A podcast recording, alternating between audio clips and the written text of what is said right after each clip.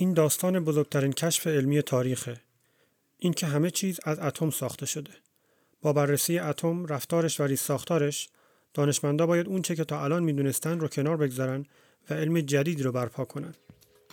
اینجا سیناستیه و این خلاصه ای از مستند اتم جنگ استوره ها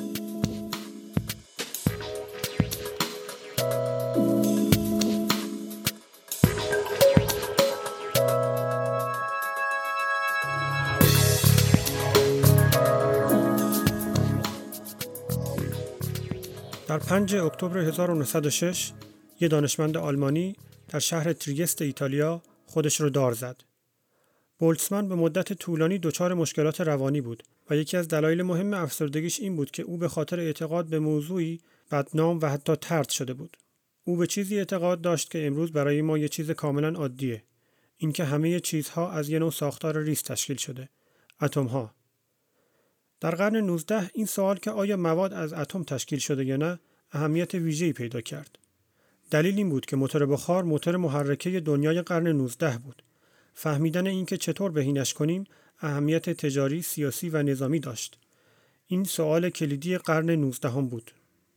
لودویگ بولسمن و هم هاش نشون دادن که اگر فرض کنید بخار از اتم ها تشکیل شده می‌تونید معادلات ریاضی رو بنویسید که رفتار بخار رو پیش بینی کنه. مخالفین گفتند شما هیچ شاهدی از وجود اتم ارائه نمی‌دید. این صرفاً یه میانبر ریاضیه که واقعیت رو بیان نمی‌کنه. صرفاً نتیجه رو میگه. ادعای وجود اتم توهم‌آمیز توصیف شد حتی کفرآمیز بعضی از مخالفین گفتند این توهین به مقدساته که آفرینش معجزه‌آمیز خدا رو صرفاً به برخورد بین کره های ریز بیجان کاهش بدیم بولتسمن متهم شد به اینکه یه ماتریالیست بیدینه تنز غمانگیز داستان بولتسمن اینه که وقتی که خودکشی کرد خبر نداشت که ادعای او تایید شده یک سال قبل از مرگ بولتسمن دانشمندی جوان مقاله‌ای منتشر کرده بود که به طور غیرقابل انکاری وجود اتم را ثابت کرده بود. ممکنه اسم این دانشمند جوان را شنیده باشید. آلبرت اینشتین. در سال 1905 آلبرت اینشتین 26 ساله بود. او یک کارمند ثبت اختراعات بود توی شهر برن سوئیس و داشتن یک کار سبک باعث شده بود اینشتین وقت داشته باشه تا عمیقا در مورد موضوعات مورد علاقش فکر کنه.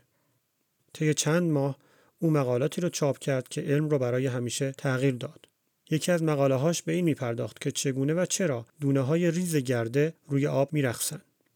تقریبا 80 سال پیش یک گیاهشناس دونه های گرده رو روی آب ریخته بود و زیر میکروسکوپ بهشون نگاه کرده بود. دونه های گرده به جای اینکه آروم روی آب شناور باشن به شدت تکون میخوردن. اینشتین استدلال کرد که گرده ها فقط وقتی می‌تونن تکون بخورن که یه چیز دیگه به اونها نیرو وارد کنه. او گفت آب باید از ذرات ریز شبیه چیزی که بهش اتم می‌گفتند تشکیل شده باشه که خودشون در حال تکون خوردن هستند و به ذرات گرده ضربه می‌زنن. البته که مقاله اینشتین فراتر از استدلال های گفتاری بود. او با ریاضیات بدون نقص ثابت کرد که رقص گرده ها اندازه اتم ها رو هم به ما میگه. اونها خیلی خیلی خیلی ریز هستند. تعداد اتم های توی یه لیوان آب از تعداد لیوان هایی که اقیانوس های زمین توی اونها جا بشه بیشتره. مقاله اینشتین بحث رو تموم کرده بود. اتم وجود داشت. صرفا اندکی بعد اتم رو بیشتر شناختیم. رابرت رادرفورد از سال 1907 به ریاست دانشکده فیزیک منچستر رسیده بود. مسئله‌ای که ذهن رادرفورد رو درگیر کرده بود، radioactivity بود. در 1896 در پاریس نشان داده شده بود که فلز رادیوم انرژی قوی از خودش ساطع می‌کنه. رادرفورد برای بررسی radioactivity آزمایشی را طراحی کرد. یک تفنگ پرتوی آلفا که در واقع پرتو نبود، جریان پیوسته ای بود از ذراتی که از رادیوم خارج می شدن به یک ورق خیلی نازک طلا نشانه رفته بودند و پشت ورقه طلا یک صفحه فلورسنت بود که برخورد پرتوی آلفا رو نشون می‌داد. ذرات آلفا تقریبا انگار که ورقه طلا اونجا نبود از اون عبور می‌کردند و به ندرت کمی هم منحرف می شدن. رادرفورد به دانشجوهاش گفت که بررسی کنند آیا در همون سمت منبع رادیومی ذره آلفایی مشاهده میشه یا نه. سوال این بود آیا پرتوهای آلفا بعد از برخورد با اتم برمیگردند؟ یکی از بعد از ظهرهای 1909 اولین برخورد ذرات آلفا در سمت منبع رادیومی گزارش شد. یک ذره از هشت هزار ذره. یک سال طول کشید تا رادرفورد بفهمه چرا این پدیده اتفاق میافته. رادرفورد اتم رو اینجوری تصور کرد. چیزی شبیه منظومه شمسی. الکترون ها ذرات ریز با بار منفی به دور چیزی کوچک و با بار مثبت میچرخند. رادرفورد محاسبه کرد که هسته ده هزار برابر از اتم کوچکتره. او گفت بقیه فضای اتم فضای خالیه برای همینه که ذرات آلفا از اتمهای طلا میگذرن. اینقدر خالی که اگر از تمام اتمهای یک فرد بالغ فضاهای خالی رو خارج کنیم حجم اون فرد به یک ذره نمک کاهش پیدا می‌کنه و البته که وزنش همونقدر باقی میمونه. تمام بشریت رو میشه توی حجمی به اندازه یک سیب جا داد. اما تقریبا بلا فاصله مشکلی پیش اومد. مشکلی بزرگ. طبق علم اون زمان الکترون های چرخنده به دور هسته باید انرژیشون رو از دست بدن، سرعتشون کم بشه و به یک چشم به هم زدن توی یک مسیر مارپیچ به هسته سقوط کنن. اتم رادرفورد دانسته های علمی اون زمان رو نقض می کرد. انگار نسل جدیدی باید کار رو ادامه می‌داد. یکی از اولین های این نسل نیلز بور بود. ذهن بور به شدت درگیر اتم رادرفورد شده بود. چرا اتم به داخل خود فرو نمی پاشه؟ بور برای شناخت اتم به جای نگاه کردن به ماده به نور نگاه کرد. امروز برای ما واضحه که اتم و نور به هم ربط دارند. اکثر چیزها موقع داغ شدن نور از خودشون ساطع می‌کنند و برای قرنها مردم می‌دونستند که چیزهای مختلف موقع سوختن توی آتش رنگ خاص خودشون رو دارن. سبز مس، زرد سدیم، قرمز لیتیوم. هر کدوم طیف خاص خودشون. هوشمندی بور این بود که متوجه شد طیف به ساختار درونی اتم بستگی داره. ایده ای که بور مطرح کرد بسیار عجیب بود. پرش کوانتومی. بور گفت ساختار اتم شبیه یه ساختمون چند طبقه است. هسته در طبقه همکف زندگی می‌کنه و الکترون ها در طبقه های بالاتر. و الکترون ها فقط می‌تونن توی این طبقه ها باشن و نه بین طبقه ها. و عجیبتر این که الکترون ها بعضا می‌تونن به صورت لحظه ای از طبقه به طبقه دیگه پرش کنن. وقتی یک الکترون از طبقه بالاتر به پایینتر پرش می‌کنه از خودش نور ساطع می‌کنه. هرچه این پرش بزرگتر باشه و از طبقه های بالاتر باشه نور ساطع شده از قرمز به سمت آبی میره. بور تونست با این مدل طیف نور اتمی هیدروژن رو به درستی پیش بینی کنه و توضیح بده. در سال 1913 این خبر بزرگی بود. اما چرا باید رفتار الکترون ها اینطور باشه؟ اختلاف بین دو دسته از دانشمندان بالا گرفت. چیزی که بور می‌گفت حمله ای بود به جهان علم بر اساس عقل سلیم. رهبر سنتگراها آلبرت اینشتین از ایده بور متنفر بود. علم باید چیزها را توضیح بده.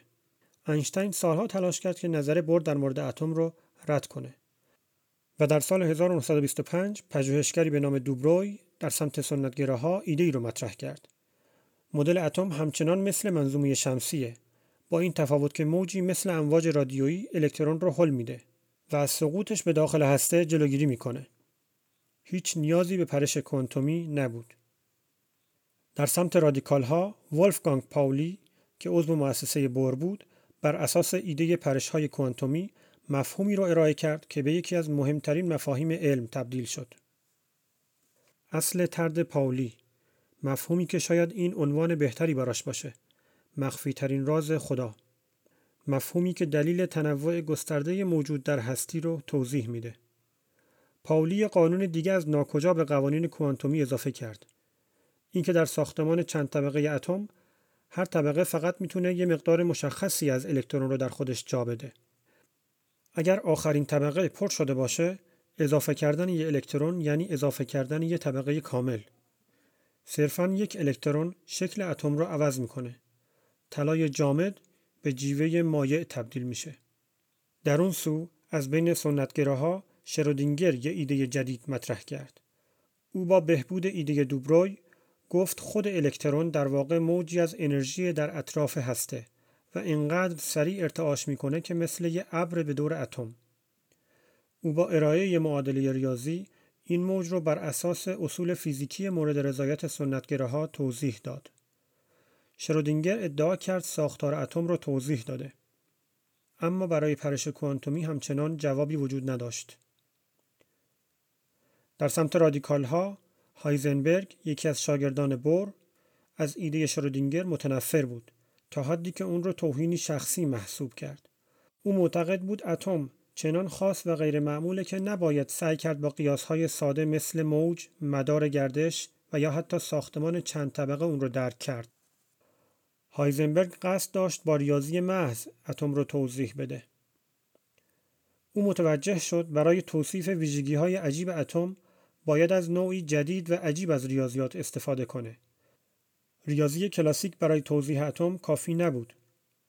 او فهمید هنگام ضرب کردن دو ویژگی از یک اتم مثل مکان یک الکترون در زمانی خاص و سرعتش وقتی ترتیب این دو توی ضرب عوض بشه جواب هم عوض میشه.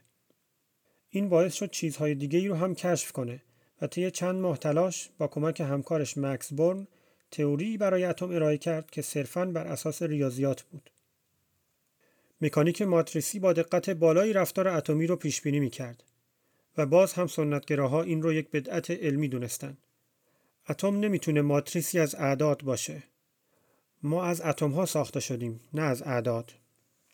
بور و هم فکراش در دانمارک تاریکترین لحظات عمرشون رو میگذروندن.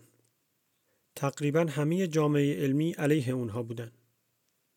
در یکی از همین روزها فکری به ذهن هایزنبرگ رسید. او متوجه شد چرا نمیشه اتم رو تصور کرد. نه برای اینکه اتم خیلی ریزه یا اینکه درکش سخته. دلیلش اینه که ذاتا غیر قابل شناخته. یعنی یک سقف حدی برای ما وجود داره برای شناخت دنیای زیراتمی. برای مثال اگر مکان الکترونی در زمان خاص رو داشته باشیم نمی‌تونیم بدونیم سرعتش چقدره. یا اگر سرعتش رو بدونیم مکانش رو نمی‌دونیم.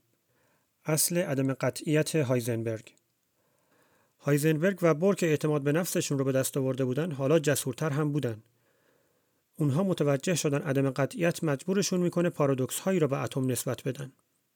اتم ها نه تنها غیر قابل تصورن بلکه خود متناقض هم هستند رفتار ذره‌ای دارن و رفتار موجی. و عجیبتر این که وقتی به اتم نگاه نمی کنید اتم مثل موج منتشر شده رفتار می‌کنه. ولی وقتی بهش نگاه می کنید که کجاست مثل یک ذره رفتار می‌کنه. بور حالا در بین جامعه علمی یک برنده بود. دیدگاه او در مورد اتم تفسیر کوپنهاگی حالا قلب فیزیک اتمی بود و شانس و احتمال در تاروپود پارچه هستی. هرچند که اینشتین هرگز مکانیک کوانتوم را قبول نکرد، جامعه علمی بعد از 1927 دیدگاه کوپنهاگی را پذیرفت و این دیدگاه امروز هم مورد تایید فیزیکدان هاست. تشریح اتم بر اساس مکانیک کوانتوم یکی از شکوهمندی های خلاقیت انسانه و طی تقریبا یک قرن گذشته بارها درستیش ثابت شده. این تئوری به ما اجازه میده شهر بدیم که هر آنچه که در کیهان هست از چه چیزهایی تشکیل شده و اونها چطور با هم کنش می کنند. اما برای این فهم تاوان بزرگی پرداختیم. پذیرفتیم که شانس و احتمال بر طبیعت حاکمه و پذیرفتیم که محدودیتی وجود داره در مورد نوع سوالاتی که ما می‌تونیم در مورد دنیای اتمی بپرسیم. اینجا سیناستیه و این خلاصه ای بود از مستند اتم جنگ اسطوره ها. اگر علاقمندید این مستند رو به طور کامل ببینید این عبارت رو جستجو کنید. Atom Clash of Titans تا شنیدار بعدی.